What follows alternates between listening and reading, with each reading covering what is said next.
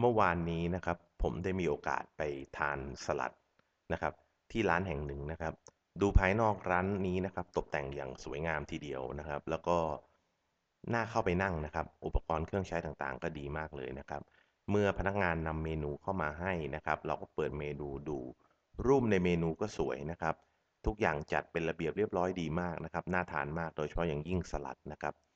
แต่หลังจากที่ผมสั่งอาหารไปเรียบร้อยแล้วเนี่ยนะครับ ตาผมก็เริ่มสำรวจไปรอบๆร้านนะครับ ตามนิสัยของผมนะครับ ผมพบสิ่งที่น่าเสียดายนะครับสำหรับร้านนี้นะครับ อาจจะเป็นจุดเล็ก ๆ ที่เจ้าของร้านอาจจะมองข้ามไปนะครับ แต่ว่าผมถือว่าเป็นเรื่องใหญ่นะครับ ซึ่งนำมาเล่าให้ฟังเพราะว่าอยากจะฝากให้พวกผู้ประกอบการร้านอาหาร หรือว่าร้านกาแฟนะครับได้ดูนะครับ อันที่หนึ่งก็คือว่าร้านนี้นะครับนำผักเนี่ยนะครับใส่ตู้เย็นเหมือนตู้แช่พวกน้ำอัดลมครับตู้กระจกใสๆเนี่ย ใส่ในถุงพลาสติกแล้วอัดไว้เต็มเลยนะครับ ซึ่งไอ้ที่ไอ้ที่ว่าเนี่ยนะครับไอ้โถที่ว่าเนี่ยนะครับตู้ที่ว่าเนี่ยมันอยู่ตรงหลังเคาน์เตอร์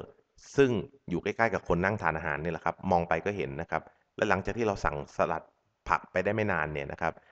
พนักงานก็เดินมาเปิดตู้เย็นแล้วก็เปิดถุงพลาสติกนะครับหิ้วไปทั้งถุงเลยนะครับ เอาผักไปล้างนะครับ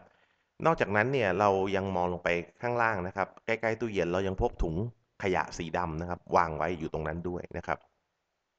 ใจหนึ่งผมแวบขึ้นมาทันทีว่า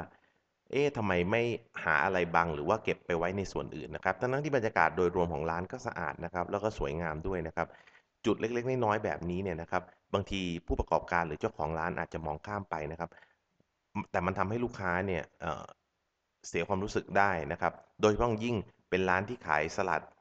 หรืออาหารที่เกี่ยวกับสุขภาพนะครับ จุดอื่นๆของร้านนี่ perfect หมดนะครับไม่ว่าจะเป็น magazine หรือนิตยสารบนโต๊ะก็เป็นนิตยสารเกี่ยวกับสุขภาพนะครับ ร้านรวงก็สะอาดแล้วก็ดูโล่งตาสบายตาดีนะครับ